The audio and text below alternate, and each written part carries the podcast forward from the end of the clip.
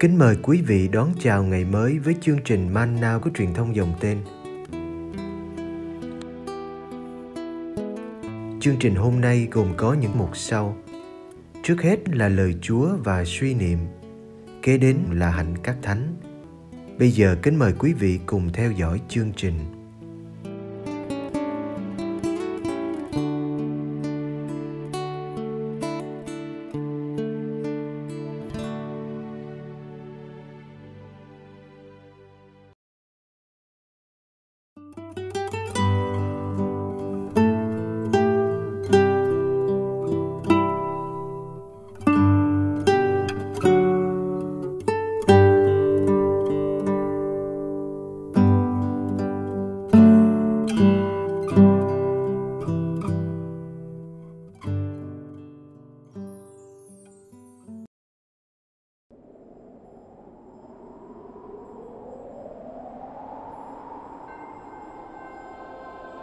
Giêsu kêu gọi bốn môn đệ đầu tiên. Luca chương 5 từ câu 1 đến câu 11. Một hôm Đức Giêsu đang đứng ở bờ hồ Gennesaret. Dân chúng chen lấn nhau đến gần người để nghe lời Thiên Chúa. Người thấy hai chiếc thuyền đậu dọc bờ hồ, còn những người đánh cá thì đã ra khỏi thuyền và đang giặt lưới. Đức Giêsu xuống một chiếc thuyền, thuyền đó của ông Simon, và người xin ông chèo thuyền ra xa bờ một chút. Rồi người ngồi xuống và từ trên thuyền người giảng dạy đám đông. Giảng xong, người bảo ông Simon chèo ra chỗ nước sâu mà thả lưới bắt cá. Ông Simon đáp: "Thưa thầy, chúng tôi đã vất vả suốt đêm mà không bắt được gì cả. Nhưng vâng lời thầy, tôi sẽ thả lưới. Họ đã làm như vậy và bắt được rất nhiều cá, đến nỗi hầu như rách cả lưới. Họ làm hiệu cho các bạn trài trên chiếc thuyền kia đến giúp. Những người này tới và họ đã đổ lên được hai thuyền đầy cá đến gần chìm. Thấy vậy, ông Simon Phêrô sấp mặt dưới chân Đức Giêsu và nói: "Lạy Chúa, xin tránh xa con, vì con là kẻ tội lỗi. Quả vậy, thấy mẻ cá vừa bắt được, ông Simon và tất cả những người có mặt ở đó với ông đều kinh ngạc. Cả hai người con ông Giê-bê-đê là Jacobe và Gioan, bạn trai với ông Simon, cũng kinh ngạc như vậy. Bấy giờ, Đức Giêsu bảo ông Simon: "Đừng sợ, từ nay anh sẽ là người thu phục người ta." Thế là họ đưa thuyền vào bờ rồi bỏ hết mọi sự mà theo người.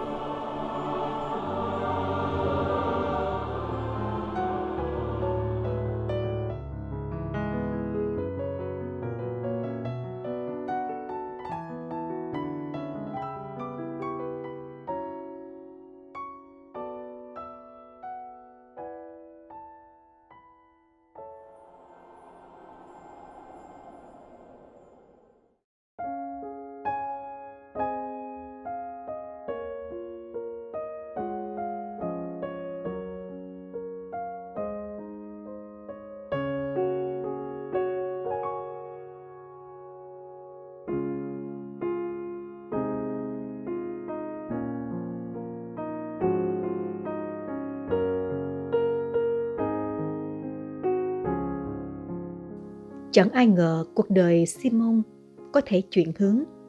Ông đã có nghề nghiệp ổn định và đã lập gia đình. Thế giới của ông là hồ Genesaret, là những con cá quẩy đuôi trong lưới, là gia đình cần phải chăm nom. Ông yêu vợ con, ông yêu biển cả. Chúa đã đặt ông vui sống trong thế giới ấy, nên chỉ có Ngài mới có thể kéo ông ra. Và bất ngờ đưa ông vào một thế giới mới một đại dương bao la hơn nhiều, một gia đình rộng lớn hơn dạng bội. Chỉ Chúa mới có thể làm trái tim ông say mê một ai khác, yêu một ai đó hơn những người ông đã từng yêu.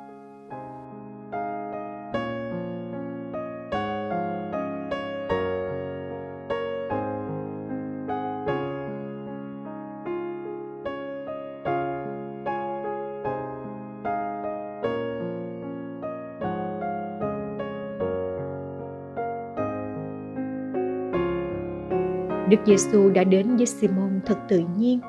Ngài chọn thuyền của ông làm nơi giảng dạy. Sau đó, Ngài mời ông thả lưới bắt cá. Simon có nhiều lý do để khước từ. Ông có thể nhân danh kinh nghiệm của mình để thấy tốt hơn nên chờ dịp khác. Hay là lý do mệt mỏi sau một đêm ra khơi. Nhưng Simon đã dâng lời chỉ vì tin lời thầy Giêsu. Lời đầy quyền uy, lời trừ được quỷ, lời mạnh mẽ đã chữa cho mẹ ông khỏi bệnh.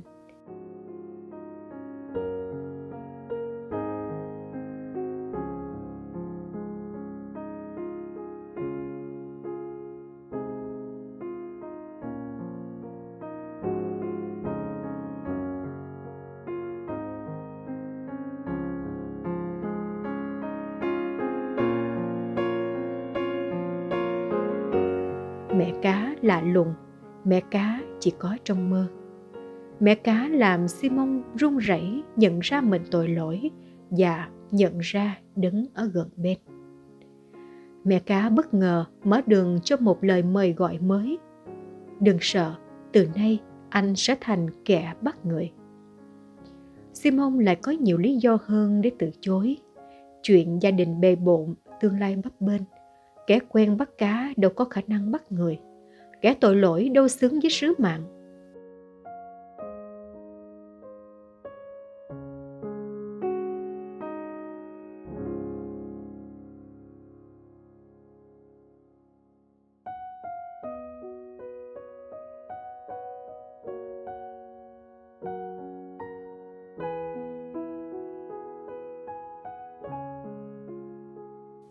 Nhưng một lần nữa, simon dám tin vào lời chúa, để cho chúa tự do lôi kéo mình. Ông đã bỏ lại bao điều ông yêu mến. Khi bỏ lại hai thuyền đầy cá, ông tin rằng những mẹ cá mới đang đợi ông.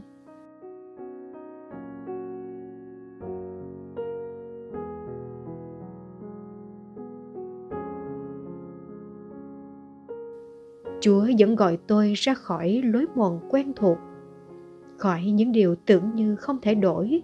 Tôi có sẵn sàng lên đường theo ngài không?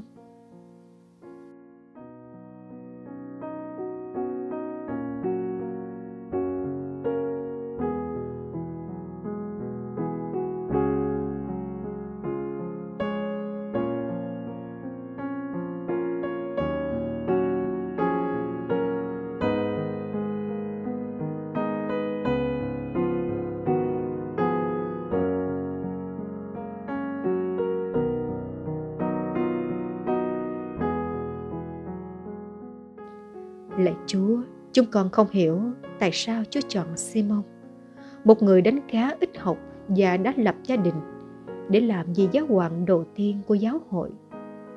Chúa xây dựng giáo hội trên một tảng đá mong manh để ai nấy ngất ngây trước quyền năng của Chúa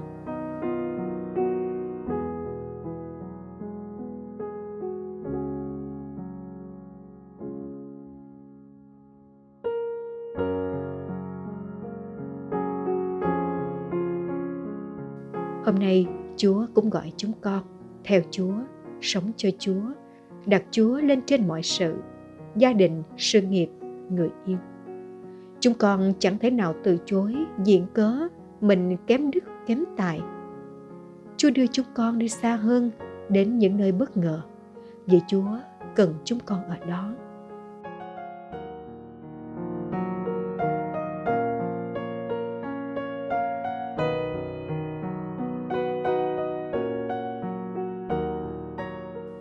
Xin cho chúng con một chút liều lĩnh của Simon, bỏ mái nhà êm ấm để lên đường, hạnh phúc vì biết mình đang đi sau Chúa.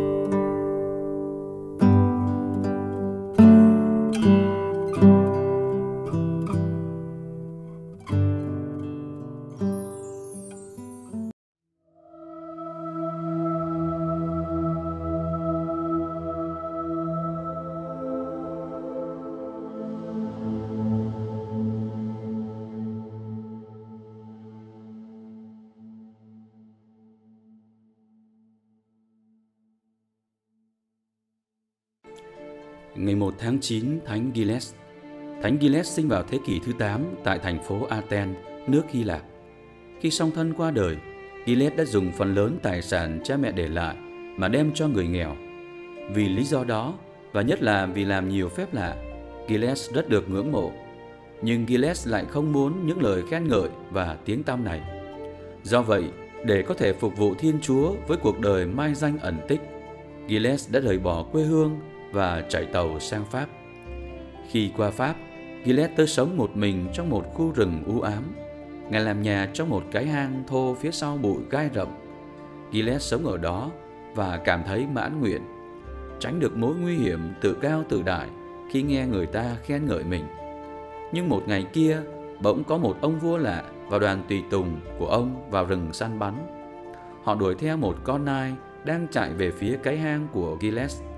Con nai trốn thoát bằng cách phóng vào trong hang. Cái hang nằm đằng sau bụi gai rậm rạp và một người trong đoàn đã bắn một mũi tên vào bụi gai, hy vọng giết được con nai. Nhưng khi cả đoàn người lao vào, họ mới phát hiện ra Gilles đang ngồi trong hang và bị thương bởi mũi tên. Ngươi là ai và đang làm gì ở đây vậy? Nhà vua lên tiếng hỏi. Gilles liền thuật lại cho họ nghe toàn bộ câu chuyện về cuộc đời của ngài. Nghe xong họ liền xin lỗi Gilles, rồi nhà vua đã sai các danh y của mình tới băng bó vết thương cho Gilles. Về sau, với lòng kính trọng, nhà vua đã tới thăm Gilles nhiều lần, dù thánh nhân đã nảy xin được sống thanh vắng một mình. Gilles không nhận quà biếu của vua bao giờ. Tuy nhiên sau cùng, Gilles đã bằng lòng để nhà vua xây cất một tu viện lớn tại đó. Và Thánh Gilles là tu viện trưởng đầu tiên của tu viện này. Tu viện đã trở nên nổi danh đến nỗi về sau cả một thị trấn đã được hình thành tại đây. Khi Thánh Gilles qua đời tại Pháp, ngôi mộ an táng ngài nơi tu viện đã biến thành một ngôi đền danh tiếng và là nơi hành hương cho nhiều du khách. Thánh Gilles nhận thức rằng chỉ một mình Thiên Chúa mới có thể làm cho chúng ta được hạnh phúc đích thực. Khi nào cảm thấy cái tôi của mình là hòn đảo, là trung tâm, khi ấy chúng ta hãy dâng lên Thánh Gilles một lời nguyện. Thánh nhân sẽ giúp chúng ta biết cách đặt Thiên Chúa làm trung tâm cuộc đời và biết sống quảng đại với quỹ thời gian của mình.